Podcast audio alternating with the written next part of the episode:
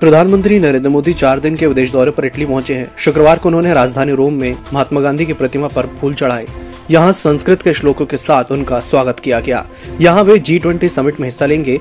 इसके बाद प्रधानमंत्री ब्रिटेन ग्लासगो पहुँचेंगे। यहाँ वे सीओपी 26 क्लाइमेट चेंज समिट में शिरकत करेंगे। क्रूज ड्रग्स केस में पिछले 26 दिन से हवालात और जेल में बंद आर्यन खान आज मन्नत पहुँच सकते हैं। गुरुवार को हाईकोर्ट से जमानत मिलने के बाद शुक्रवार को उनका बेल ऑर्डर सेशन कोर्ट पहुँचा। बॉलीवुड एक्ट्रेस जूही चावला ने सेशन कोर्ट पहुंचकर आर्यन के लिए बेल बॉन्ड भरा।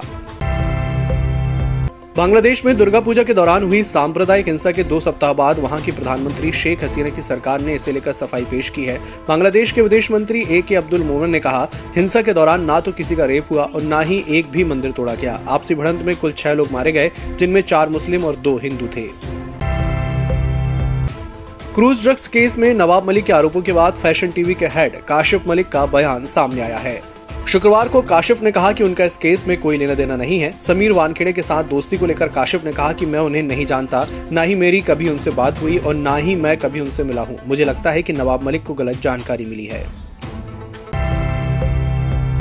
कन्नड़ फ़िल्म एक्टर पुनीत राजकुमार का जिम में वर्कआउट के दौरान दिल का दौरा पड़ने से निधन हो गया है। हार्ट अटैक के तुरंत बाद छियालीस साल के पुनीत को बेंगलुरु के विक्रम अस्पताल में भर्ती कराया गया था। उनके निधन से पूरे कर्नाटक में शोक की लहर है। राज्य में सभी थिएटर बंद किए जा रहे हैं। फैंस को काबू में करने के लिए कई इलाकों में धारा एक लागू की गई है।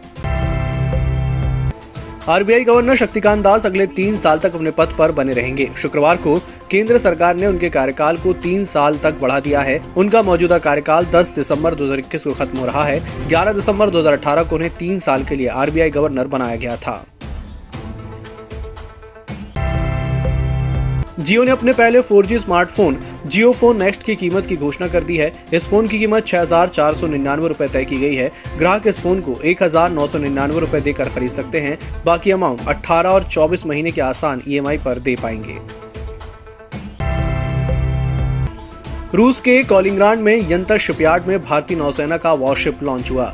इस मौके पर रूस में भारतीय राजदूत डी बाला, वेंकटेश वर्मा भी मौजूद रहे। रक्षा मंत्रालय ने बताया कि लॉन्च सेरेमनी के दौरान शिप को तुशील नाम दिया गया, जिसे संस्कृत में रक्षक कहते हैं।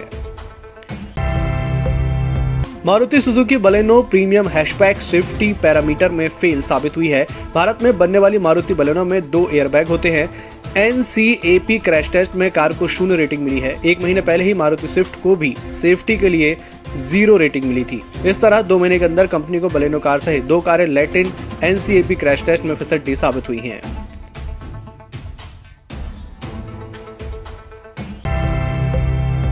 वित्त मंत्रालय ने 2020-21 के लिए प्रोविडेंट फंड डिपॉजिट पर साढ़े आठ परसेंट ब्याज दर को मंजूरी दे दी है। इसमें कर्मचारी भविष्य निधि संगठन को छह करोड़ से ज़्यादा मेंबर्स के खातों में ब्याज जमा करने का रास्ता साफ़ हो गया है। सरकार के इस फैसले को एक तरह से दिवाली गिफ्ट माना जा रहा है।